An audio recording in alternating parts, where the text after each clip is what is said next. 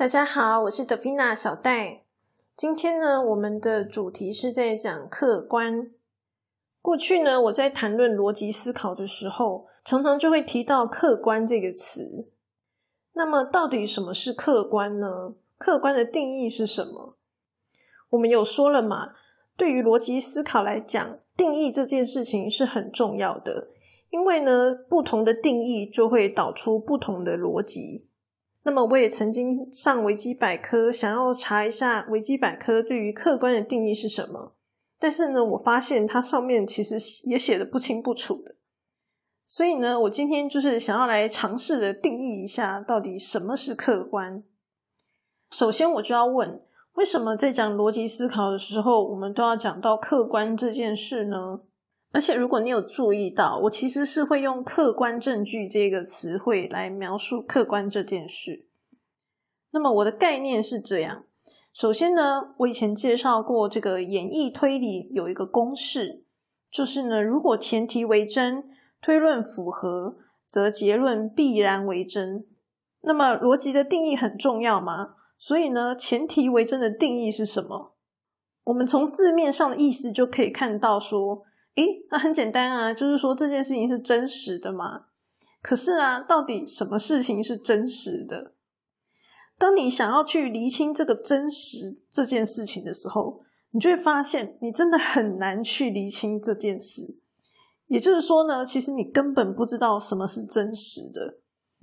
而且我们在前几集也有介绍过，其实呢，从不同的角度在看事情的时候呢，这个所谓的真实跟真相。往往也会变得不太一样，所以真实这件事情真的是非常难以厘清的一件事。毕竟我们就不是神仙嘛。那因为呢，我们不知道到底真实是什么，所以啊，就会拿客观的证据来代替这个真实。刚刚讲的这个推理的公式，如果前提为真，这个前提为真这件事情，它就会变成是有客观的证据。所以呢，如果有一件事情我能够拿得出证据，那我就会说，哎，这件事情是真实的。原则上，我觉得客观的基本概念就是这样。可是呢，当我们任何事情都讲求证据的时候，接着就会面临到一些难题。我这边举的难题呢有三个。第一个难题呢是证据啊是会被掩埋的，即使没有被掩埋，我们也不一定会看得见。怎么说呢？我们都知道，这个做坏事的人，他一定会想要隐瞒证据嘛。好，所以证据有可能被隐瞒。那即使没有，我们为什么也不一定看得见呢？比如说啊，电视机前面的那些公众人物，我们常常会说啊，那个人怎么样怎么样怎么样。好，可是其实呢，我们在新闻上看到他，呃，可能一天二十四小时，我们了不起在新闻上看到他二十四小时当中的五分钟好了。所以你知道他一天二十四小时，除了那五分钟之外，他在做什么事情吗？其实你并不知道。那你说有人会去刻意隐瞒这些公众人物在做什么事吗？其实也不会啊，只是他并不会传递到你的面前。所以呢，证据有可能会被人家所谓的盖牌嘛。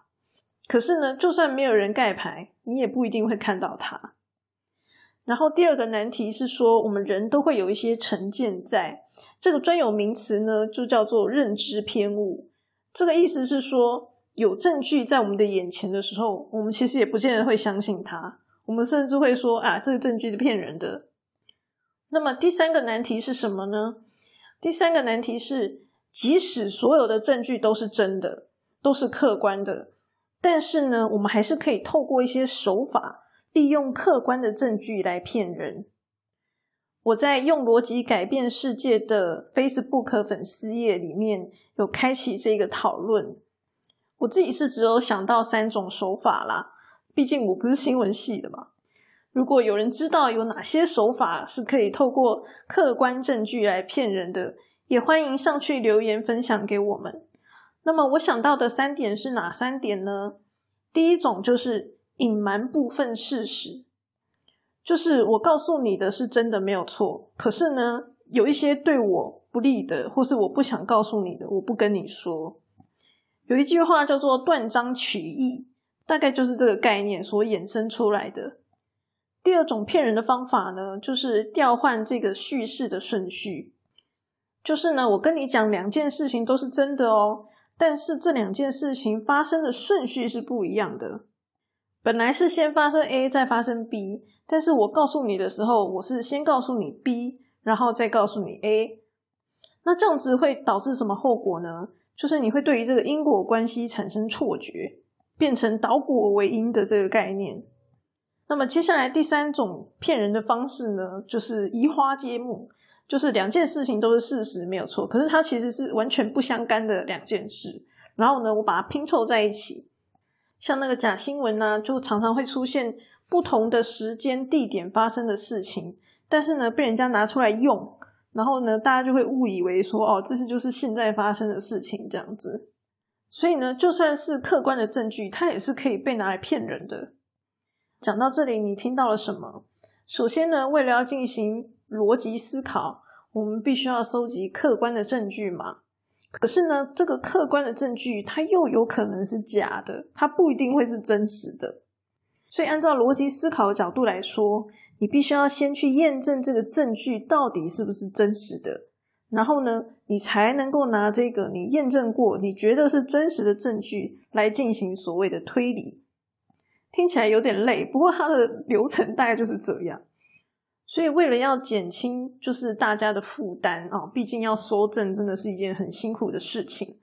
对于如何收集客观证据，我这边就是分享一下。原则上呢，它跟如何厘清假新闻的概念其实是一样的。我这边呢只举几个重点。首先，第一点就是你必须要确认你的资讯来源是可以相信的。那么，什么叫做可以相信呢？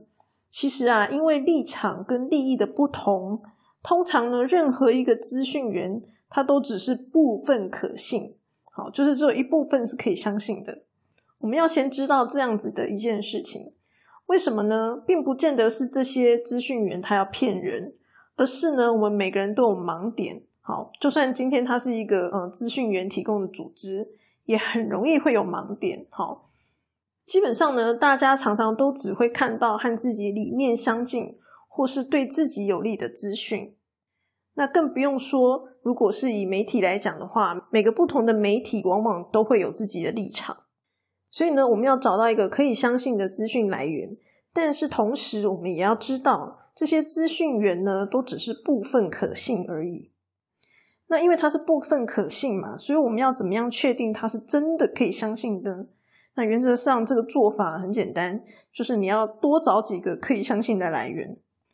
如果有好几个可以相信的来源呢，他讲出来的东西都是一样的，有相同的结论，那么呢，你就可以相信这件事情是可信的。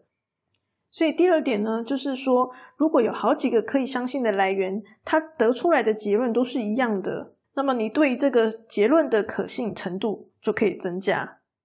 我举一个例子好了。像我们家做的工作呢，其实是比较偏这个跟中医相关的工作，所以我们家的人呢，他们都会去读很多中医的理论。但是呢，我妈妈她也很喜欢去听这个西医的论点，就是呢，如果这个论点是中医是这样讲，诶，西医也是这样讲的时候，那么他就会觉得说，诶，这样子的一个东西是真的可以相信的。因为老实说，这个中西医的技术其实相差非常大。那如果他们都可以得出相同的结论的时候，那这个结论的可信程度应该就还蛮高的。接着第三点要讲的就是说，如果今天是一个具有对立性的议题的时候呢，然后这个资讯源他会把这个正反面的资讯都罗列，像这种情形呢，通常它的可信度也会稍微高一些。好，因为代表他不怕你看嘛，不怕你知道反方的立场是什么。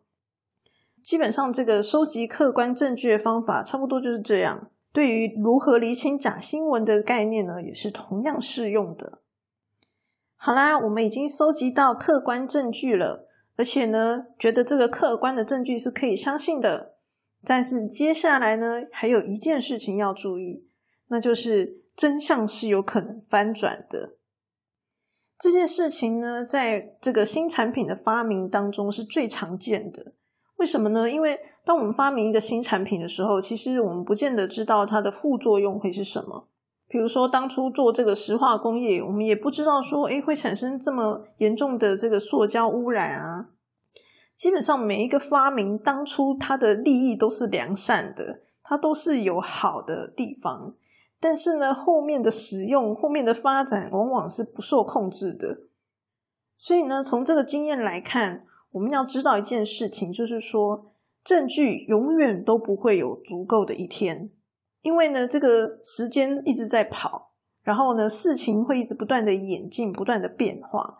像这种情况，你证据是不可能够的。除非你今天是什么呃刑事案件之类的哦，我今天遭小偷了，这个小偷是谁呢？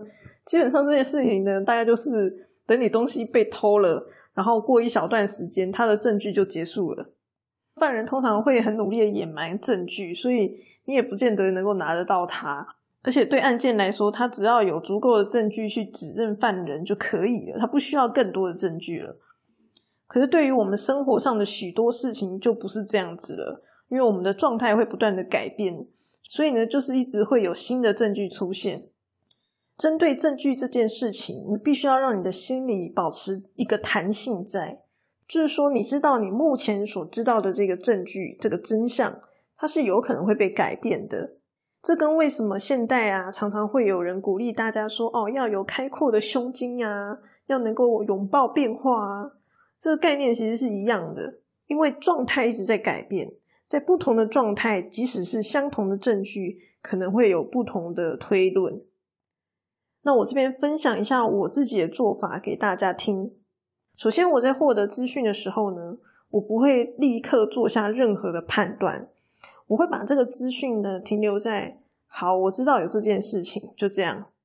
好，比如说某位同事上班常常打瞌睡，哦，好，我知道了，就这样。嘿，我不会对他做任何的评论。好啊，怎么这么混啊？等等之类，我不会这样讲，我只会把这件事情停留在我认知到哦，他上班会睡觉，就这样没了。